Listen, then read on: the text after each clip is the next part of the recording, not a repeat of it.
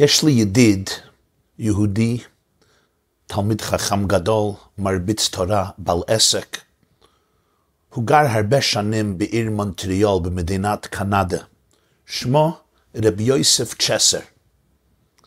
והוא סיפר לי פעם, שלפני עשרות שנים, הגיע פעם בליל שבת, פרשת ראי, לביקור במונטריאול, יהודי מפורסם, גדול בישראל, הגאון רבי שניאור קוטלר, שהיה ראש ישיבת בית מדרש גבוה בלייקווד בניו ג'רזי. זו הישיבה הכי גדולה בארצות הברית. ורב שניאור הגיע לביקור במונטריאול לשבת. בליל שבת, לאחרי הסעודה, בהבית שבו התאכסן רב שניאור קוטלר, היה מה שנקרא בוטה, עונג שבת. הגיעו מבני הקהילה. וסיפרו לרב שניאור שבאותו שבוע משלחת מהקהילה הספרדית במונטריאול הגיעה לקהילה האשכנזית במונטריאול, ובפיהם בקשה. הם רוצים לייסד בית ספר, בית חינוך לילדים, אבל אין להם מספיק כסף.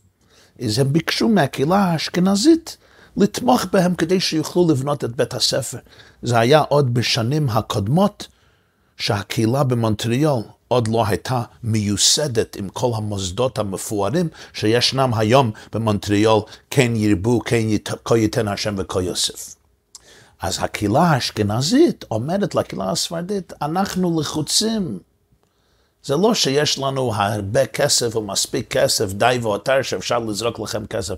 אנחנו בקושי מכסים את כל החובות אצלנו בקהילה. אנחנו לא חושבים שאנחנו יכולים עכשיו לשאת בעול שלכם ולהשתתף בתמיכת בית ספר, בית ספר, סקול, בית חינוך, זה הוצאות גדולות, תקציב גדול. כך הם הגיבו. אז הגאון רבי שניאור קוטלר פונה לכל הקהילה, לכל אלה שהגיעו, היה קהל גדול שהגיע לכבוד האורח הדגול, אחד מגדולי ראשי הישיבות, ותלמידי החכמים באמריקה, בארצות הברית, בלייקווד. והוא אמר שהוא רוצה להגיד משהו. ורבי יוסף צ'סר סיפר לי כי הוא היה נוכח שמה. הוא אומר, בפרשת ראי, בספר דברים, פרק י"ד, פסוק א', יש פסוק מאוד מעניין ומאוד נפלא. בנים אתם להשם אלוקיכם, לא תתגודדו ולא תשימו קרחה בין עיניכם למת. מה פירוש הדברים, מה שייכות הדברים, מה פירוש הדברים, לא תתגודדו. אז נקודת המצווה היא שאסור ליהודי לפצוע את הגוף בסריטה או בחבורה לאות אבל על המת. מנהג של כמה עמים ושבטים פגנים באותו זמן היה, וזה גם במקומות מסוימים בעולם אני חושב עד היום, שלאחרי שמישהו מת, לא עלינו ולא עליכם, אז להפגין את האבלות. עושים שריטות בהגוף, קוראים חלקים מהגוף, חותכים את האור, עושים חבורות. התורה אוסרת את זה, לא תתגודדו. רש"י כותב על הפסוק הזה, לא תיתנו גדידה וסרט בבשרכם על מת, כדרך שהאמורים עושים. השבט האמורי בארץ כך היו נוהגים. למה? לפי שאתם בניו של מקום, ואתם ראויים להיות נעים, ולא גדודים ומקורחים. יש מפרשים אחרים אגב, שמסבירים, בנים אתם להשם אלוקיכם, שבן אדם לא יחשוב כבר חס ושלום, שלאחרי הסתלקות הנפש מהגוף, לאחרי מיטה, זהו, הבן אדם נשמד, נכחד, כבר לא קיים, התולעים ב, בתוך הקבר אוכלים את הגופה, ושום דבר לא נשאר. בנים אתם להשם אלוקיכם. אתם חלק מהשם אלוקים עולם, חי לעד וקיים לנצח. השם אלוקים, אני השם לא שניתי, ואתם בני יעקב לא חיליתם, אומר, אומר המל, הנביא מלאכי. האור החיים מסביר, רבינו חיים בן עטר, הבן נשלח לעולם הזה מאבא כדי למלא שליחות. כשהוא או היא ממלאים את השליחות, אז הנשמה חוזרת אל חק אביה, בנים אתם לשם אלוקיכם, אל תחשבו למרות שהסתלקות ומיתה זה משהו שכואב, וכואב מאוד בעומק הנפש כמובן, ואין צורך ואסור להתכחש לכאב הזה, הרי התורה, התורה עצמה, ההלכה עצמה, מכבדת את, את, את, את ימי האבלות וימי השיבה, כי היא מבינה את הכאב להגיד שלום בין שני אנשים או אנשים שאוהבים אחד את השני, אבל למרות זה תזכרו, בנים אתם להשם אלוקיכם. זה לא סוף החיים, זה לא שנגמר החיים, זהו, הם מתים, נגמרו, נכחדו כבר לא קיימים. בנים אתם להשם אלוקיכם. זה בין מהשם אלוקים, הנשמה חיה לנצח, וגם הגוף יקום בתחיית המתים במהרה בימינו. זה המצווה, מצוות לא תעשה בפרשת ראה. ופה יש דבר מעניין וגם מוזר. בגמרא בתלמוד, במסכת יבמות, דף י' ג', אומרת הגמרא, לא תתגודדו, יש לו גם פירוש אחר. תתגודדו זה מלשון אגודה, איגוד, organization, unit. לא תתגודדו פירוש, לא תעשו אגודות, אגודות. כלומר, אל תחלקו את הקהילה באגודות וחבורות שונות. אגודות אגודות, כאילו לעשות, ליצור מחלוקות בתוך קהילות, בתוך בתי כנסיות, בתוך בתי מדרשות, בתוך משפחות, בתוך קהילות. לא תעשו אגודות אגודות. Don't splinter yourself into separate groups. כלומר, תתגודדו, זה מהלשון אגודה. ואל תעשו אגודות אגודות, ש, שתהיה כבוד, שיהיה כבוד הדדי, שיהיה אימון הדדי, שנהיה בחברה אחת. והגמרא והמפרשים והפוסקים במשך הדורות מסבירים מה בדיוק פירוש הדברים, אבל הנקודה היא לא להניח שתהיה, שתהיה מחלוקת ו- ומריבה ומדון ושנאה וקנאה ומריבות בתוך, בתוך עיר. לא תעשו אגודות אגודות. על זה שואל המהר"ל מפראג, יש לו פירוש מפורסם על החומש ורש"י שנקרא גור אריה, גור אריה. המהר"ל אומר ככה, בדרך כלל חז"ל בתלמוד ובמדרש מפרשים המון פסוקים, הרי זה תפקיד, הרי זהו תפקידה העיקרית, העיקרי של תורה שבעל פה, לפרש, להבהיר, להסביר ולפרט את הפסוקים ואת המילים שנכתבו בקיצור בתורה שבכתב. אבל בדרך כלל תמיד הפירוש של חכמינו זכרם לברכה מתאים באיזשהו אופן למובן המילולי של המילה שבתורה שמפרשים את זה. הוא אומר, פה הפירוש הפשוט והפירוש של הגמרא הם לגמרי לא קשורים אחד לשני, כאילו משני יבשות שונות, משני פלנטות שונות.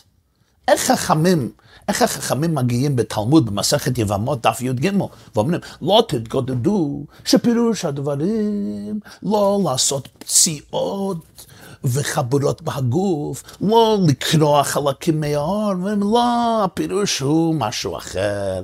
לא תעשו מחלוקת בתוך העיר, בין בית דין לבית דין, בין בית כנסת לבית כנסת, בין משפחה למשפחה, בתוך בית כנסת. מה זה קשור? איך הם עושים את זה?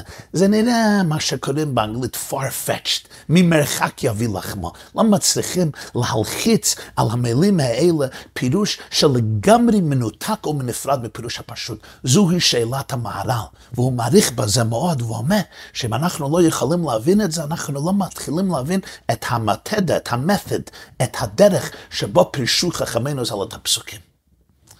ורב שניאור אמר, שאני רוצה להגיד בפניכם פירוש שאני חושב הוא הפירוש האמיתי, שהחכמים לא התכוונו לסתור את הפירוש הפשוט.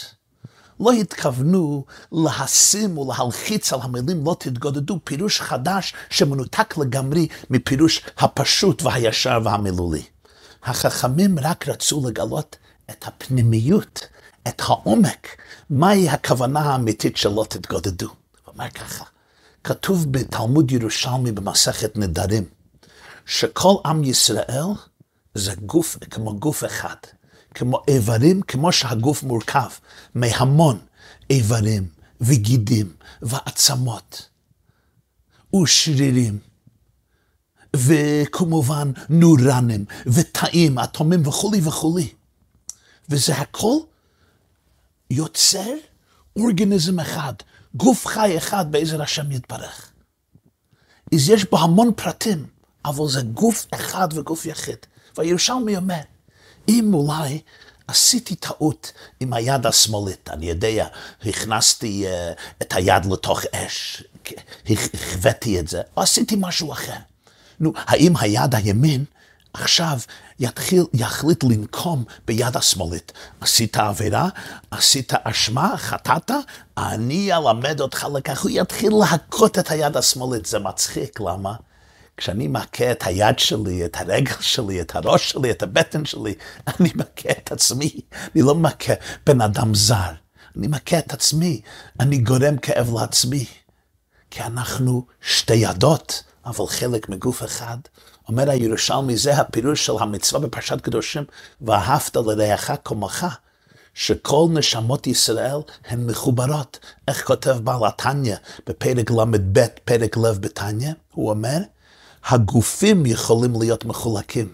הנשמה שלך או שלך נכנסה לגוף שלך או שלך, והנשמה שלי נכנסה לגוף שלי. אבל בעצם כל הנשמות הם חלק אלוקה ממעל ממש. והשם הוא אחד, אז כל הנשמות הן מאוחדות ונכללות אחד מהשני. כל ישראל אחים. כולם מתאימות, ואב אחד לכולנה. והנשמות מתמזגות ומחוברות. וכל נשמה זה אור, זה פריקוונסי מהאין סוף, מהזרם האלוקי, ששופע דרך הגוף שלי. ואומר הירושלמי, זה, זהו תוכן המצווה של אהבת ישראל. אה, אם כך הדברים, הפירוש של חכמינו ז"ל בלא תתגודדו, זה לא פירוש מנותק, זה פירוש הפנימי של הפירוש הפשוט. מה זה לא תתגודדו? מה אמרנו? מה זה לא תתגודדו? שאסור לפצוע את הגוף שלך. הגוף שלך קדוש, אסור לשרוט. לא מדברים כשעושים פצע בהגוף בשביל ניתוח וכיוצא בזה כדי לרפות את הגוף. מדובר על הזק הגוף. באמת בהלכה אסור לבן אדם להזיק את הגוף שלו. הרמב"ם והרדב"ז ובשולחן ארוך בעל התניא הרב מסביר שהגוף הוא קניינו של הקדוש ברוך הוא. אני לא בעל הבית על הגוף שלי, זה גוף קדוש של הקדוש ברוך הוא. הרב שלמה יוסף זבן בספרו Uh, לאור ההלכה, יש לו מאמר מפורסם מאוד, אורך האנציקלופדיה התלמודית, משפט שיילוק לאור ההלכה. אחד מהפלייז, מה, מה, היצירות המפורסמות של ויליאם שייקספיר, היה הסוחר מוויניציה. כן? ובהחוב שמה, אנטר בהחוב, שיילק רוצה חתיכת בשר מזה ששייך לו כסף, אם הוא לא ישלם את הכסף. רב זבן רוצה לדעת, מבחינת ההלכה זה בכלל מתאים, והנקודה היא, הגוף זה לא שלי. אני לא יכול להבטיח לך, אני אתן לך חלק מהגוף, זה קניינו של הקדוש ברוך הוא. לפצוע את הגוף זה איסור. פה מדובר, לאחרי שיש אבל על מת, אסור לפצוע את הגוף בסריטה או בחבורה, לאות אבל על המת. מה הנקודה היא? אל תפרד, אל תיצור פירוד בתוך הגוף שלך. הגוף שלך שלם, מורכב, אתה צריך לשמור את זה, אתה צריך לכבד את זה. הרמב"ם כותב בהלכות דעות, היות הגוף בריא ושלם מדרכי השם הוא. יש גורסים מדרכי עבודת השם הוא. זה חלק מעבודת השם. הגוף בריא ושלם מדרכי עבודת השם הוא. יש מכתב מהרב המגיד במזריץ' לבנוי רב אברהם המלאך, הקליינה לך אליין גוף וזה גרייסה לך אליין נשמה. נקב קטן בהגוף זה נקב גדול בנשמה. אבל נחזור לענייננו. אומרת שנייה ככה, לא תתגודדו במובן הפשוט זה מה? לא לעשות שריטה בהגוף, לא ליצור פירוד בין הגוף ובין האור, לא לקרוע חס ושלום ולחתוך האור מהגוף. על זה מפרשת הגמרא, לא תתגודדו, לא תעשו אגודות אגודות, כי זה אותו דבר. כשאני יוצר פירוד בין יהודי אחד ליהודי שני, מה אני בעצם עושה? I'm scraping away my body. אני חותך חתיכה חיה מהגוף. אני יוצר פירוד בתוך גוף אחד. זה ממש הפירוש שלא תתגודדו. זה לא שהגמרא מפרשת פירוש חדש, מקורי, יצירתי, שלא קשור לפסוק. זה הפירוש לא תתגודדו. לא תתגודדו במובן הפשוט פירוש מה? לא תקרוע, לא תחתוך חלקים מהגוף. כשאתה יוצר מדון, מריבה, מחלוקת, שנאה, קינה, בין יהודי אחד ליהודי שני, בין משפחה אחת למשפחה שנייה, בין חברים במשפחה אחת, בקהילה אחת, בין קהילה אחת לקהילה שנייה. בתוך הגוף היחיד של כלל ישראל, זה לא תתגודדו. אתה לא רק יוצר פירוד בין בן אדם אחד לתוך בן אדם שני. אנחנו אורגניזם ממוזג ומורכב. כשאני חותך את האור שלי הפיזי, אני חותך את הגוף שלי. כשאני מנתק את עצמי ממך או ממך, או כשאני מנתק אתה והוא, אני יוצר ניתוק ופירוד ביניכם, אני יוצר חרך, אני שורף, אני חותך. חלק מנשמה, אני מפריד נשמה אחת, כי הנשמה שלנו אחת היא. אני רוצה לספר לכם סיפור נפלא. אני ראיתי את הסיפור. יש ספר שנקרא ספר חוט המשולש.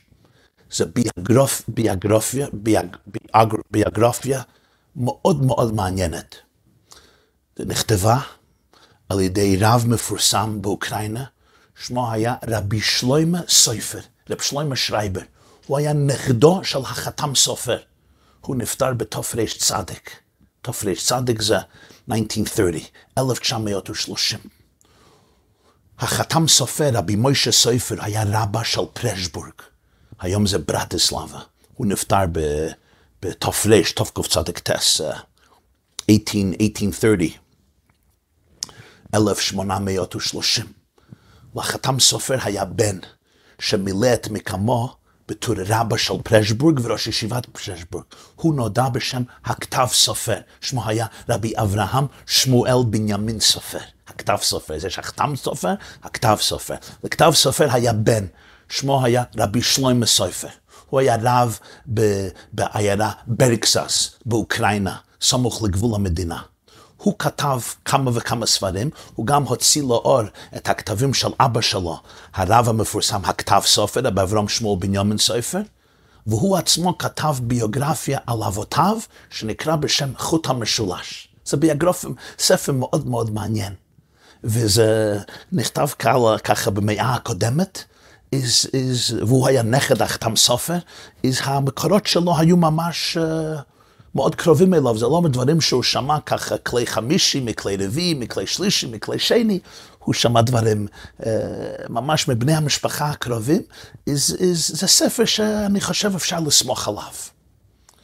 והוא כותב שמה סיפור מאוד מאוד מעניין, וסיפור מאוד מרגש. זה לוקח אותנו לתקופה שזה הייתה בעצם תקופה תקופה קשה. זו תקופת המחלוקת הגדולה בין המתנגדים והחסידים. הבעל שם טוב, הוא מייסד תורת החסידות, הוא נפטר בתק"ח, אלף שבע מאות שישים, אלף שבע מאות ושישים. מילא מקומו המגיד ממזריץ' רבי דויב בר, שנפטר בתק"ג, יד כסלו. תק"ג, אלף שבע מאות שבעים ושתיים, זה אלף שבע מאות שבעים ושתיים.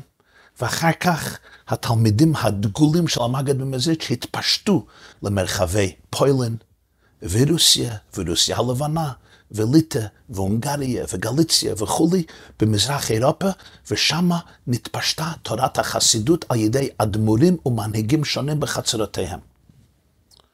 ויצא הקצף מאת הגאון מווילנה, שהיה אחד מגאוני וגדלי הדור, אחד מענקי הדור בגאונות, בגא, בגאונותו בתורה, בבקיאותו בתורה, במקוד שלו בתורה, ובצדקותו בקדושתו, וכתוצאה מאי הבנה ועדויות והרבה אירועים שאין כאן המקום להרחיב עליהם הדיבור, נוצרה מחלוקת גדולה בין שתי הקבוצות שקוראים להם החסידים והמתנגדים. והגאון מווילנה, ששמו היה מאורח מוכבד בפי כל, חתם על חרם נגד החסידים. החרם הזה היה מאוד מאוד חריף, מאוד מאוד עצוב. ובהחרם הוא ממש החרים, he banned, he excommunicated את החסידים, כי מעדויות שונות ואי הבנות שהגיעו לאזניו סיפרו כל מיני דברים וסיפורים על החסידים החדשים, והוא חשש שהחסידות תעקור חלילה את ההלכה ותעקור מהשורש את המצוות ואת השולחן ערוך ותקום יהדות חדשה, והוא חשש מאוד מהדבר הזה ולכן הוא החרים אותה. על החרם חתם הגאון מווילנה, זה נתפס, אפשר, אפשר לראות את זה היום, כמה ספרים התפיסו את זה, וחתמו גם תלמידים אחרים של הגאון מווילנה. דבר מעניין, תלמידו הדגול, רבי חיים מוולוז'ין, שאחר כך נעשה רב של וולוז'ין, ראש ישיבת וולוז'ין, לא חתום על החרם, גם לא אחיו. לרב חיים וולוז'ין היה אח, שמו היה רבי שלוימה זלמן מוולוז'ין, קראו לו רב זלמלה. רב זלמלה היה נחשב גאון יותר גדול אפילו מאח שלו, והוא היה תלמיד חביב של הגאון מווילנה, רב זלמלה, רב שלוימה זלמן מוולוז'ין. הוא נולד חובב בסיוון תקט"ז, זה אגב ארבע שנים לפני פטירת הבעל שם טוב, תקט"ז, אלף שבע מאות חמישים ושש לאחרי שבועות, אלף שבע מאות חמישים ושש, והוא נפטר בצעירותו. הוא נפטר בגיל שלושים ושתיים, י"ג אדר תקמ"ח, תקמ"ח. זה, זה שבע עשרה, תקמ"ח, שבע עשרה שמונים ושמונה, אלף שבע מאות שמונים ושמונה. הוא היה אחיו של רב חיים וולוז'ין, והוא היה נודע כבקי בכל התורה כולה, והוא נפטר בצעירותו בחיי הגאון מווילנה, עשר שנים לפני פטירת הגר"א, נפטר רב שלמה זלמן מוולוז'ין. מספרים עליו שבגיל עשרים וארבע, הוא ידע רב זלמן בעל פה את כל התנ"ך, תלמוד בבלי, תלמוד ירושלמי, ספרו, ספרי תוספתא, מחילתות, מדרשים, רמב"ם, טור זוהר ותיקונים. ומספרים שאחיו, הגאון הגדול רבי חיים מוולוז'ין, בעל המחקר בספר נפש החיים ועוד ספרים, אמר עליו שהוא בקיא בכל התורה כולה בעל פה, כמו שיהודי יודע בעל פה את המזמור, אשרי יושבי ביתך, עוד יהללוך סלה. כך הוא מכיר את כל התורה כולה. כפי שאמרתי, הוא נפטר בצעירותו. מספר רבי שלמה סופר בספרו חוט המשולש, שהגיעו לרב שלמה, לרב זלמן מוולוז'ין, רב שלמה זלמן מוולוז'ין, רב זלמלה, וביקשו ממנו לחתום על החרם נגד החסידים. הוא סירב. שאלו אותו, איך אתה יכול לסרב? הרב שלך, הגאון מווילנה, המנהיג הדגול, הגאון הגדול, חתם את זה? איך אתה יכול להעז את פניו ולא לחתום? הוא אמר שהוא לא חתם. הוא באמת לא חתם, הוא לא נמצא על החרם אם אני, אם אני לא טועה, וגם אחיו רב חיים לא חתם. ועד היום מדברים על זה, למה הוא לא חתם, מה, מה הסיבה, אבל כך הוא מספר שהוא שמע. שאלו את רב זלמלה, רב זלמלה, אני לא מבין, אנחנו לא מבינים אותך. הרב שלך הגאון מווילנה הוא מלאך השם צבאות. הגמרא אומרת במסכת חגיגה, אם הרב דומה למלאך השם צבאות, יבקשו תורה מפיו, אל יבקשו תורה מפיו. הרב שלך הגאון מווילנה, רבי אליהו, רבי אליהו מווילנה, שם המשפחה היה קרמר, הוא נפטר בסוכות תקנ"ח, אלף תקנ"ח זה אלף שמונה מאות תשעים ושבע, אלף שמונה מאות שבע עשרה תשעים ושבע, אלף שבע מאות תשעים ושבע, בסוכות, חלומות, סוכות תקנ"ח, נפטר הגאון מווילנה, בווילנה, בליטא. הוא מלך השם צבאות, אתה תלמיד חביב שלו, הרב שלך חותם את החרם, איך אתה לא חותם? אמר רב זלמלה מוולוז'ין ככה, אמר בוא נזכר בסיפור העקידה. ויהי אחר הדברים האלה, ואלוקים נישא את אברהם, ויאמר אליו אברהם, ויאמר הנני, ויאמר קח נא את בנך את יחידך אשר אהבת את יצחק, ולך לך לארץ המוריה, והעלהו שם נולד לך דונם אשר אמר אליך. מי שלח את אברהם אבינו להעלות את בנו לקורבן על הר המוריה? אלוקים. והוא אלוקים נישא את אברהם, ויאמר אליו אברהם, ויאמר הנני, ויאמר קח נא את בנך את יחידך. אלוקים מוסר לו את הציווי הזה ללך ולהעלות את בנו לקורבן. מה קורה? אברהם אבינו לוקח את בנו, הולכים להר המוריה, בונים מזבח, ויקוד את בנו ממעל העץ, וישלח אברהם את ידו, ויקח את המאכלת לשחוט את בנו, ויקרא אליו מלאך השם מן השמיים. ויאמר אברהם אברהם, ויאמר הנני, ויאמר אל תשלח ידך על הנער ואל תעש לו מהומה, כי את ידעתי כי אלוקים אתה ולא חסכת את בנך את יחידך ממני. שואל רב זלמלה מוולוז'ין, לא מבין. מי שלח אברהם אבינו לעקוד את בנו להעלותו לקורבן עולה? האלוקים. ומי מצווה לאברהם אבינו לא לשחוט את בנו? אל תשלח ידך על הנער, ויקרא אליו מלאך השם מן השמיים, ויאמר אל תשלח ידך על הנער. אני לא מבין. אלוקים הוא זה ששלח אותו לשחוט את בנו, אלוקים צריך להיות זה שאומר לו, אל תשלח ידך על הנער. אתה שלמה, איפה הלך אלוקים בינתיים? אתה שולח את אברהם אבינו לשחוט את הבן שלו, הלכת לחופש? לאחרי שלושה ימים כשהוא אמור לשחוט את בנו, אתה שולח מלאך? למה הקדוש ברוך הוא בכבודו בעצמו לא קרא לאברהם אבינו ויאמר לו, אל תשלח ידך על הנער? הנער רב זלמן מוולאז'ינו אמר כך, אומר, אני אסביר לכם, אחים. אם הקדוש ברוך הוא רוצה להגיד לאברהם אבינו, לא לשחוט את בנו, לא לשחוט יהודי, אל תשלח ידך על הנער ואל תעשה לו מהומה. מספיק אם הוא שולח מלאך. אבל אם הוא הולך לשלוח את אברהם אבינו לשחוט יהודי אחר, לא מספיק לשלוח מלאך. הוא צריך לבוא בעצמו ולהגיד לאברהם אבינו, קח נא את בנך, את יחידך, שנאבת את יצחק, ולך לך את המראה ועליהו שם לא לך דרם שמראה לך. צריך להגיד את זה ביידיש. אדר איברשטה ויל דו זוגן זולס ניט שכתן הידן כנה שכן המלאך. אויבר ויל דו זולס שכתן הידן דף הקומן עליין. אם הוא רוצה שתשחט יהודי אחר, שתהרוג יהודי אחר, שתחתוך את הצוואר של יהודי אחר, לא מספיק שישלח מלאך. צריך לבוא בעצמו. אומר רב זלמן מוולאז'ין, דברים נפלאים. אומר, הרב שלי הוא מלאך השם צבאות. אבל אם הקדוש ברוך הוא רוצה שאני אשחט יהודי, הוא צריך לבוא בעצמו. לא יכול לשלוח מלאך. אני לא יכול לחתום על חרם שמכריז ומצווה על קהל הדת בני ישראל, לרדוף, לשחוט, לשפוך את דמם, לשנוא, לרחק, להפריד ולהתנתק מיהודים אחרים. הוא לא חתם. גם אחיו, רב חיים מוולאז'ין, לא חתם על אחרים.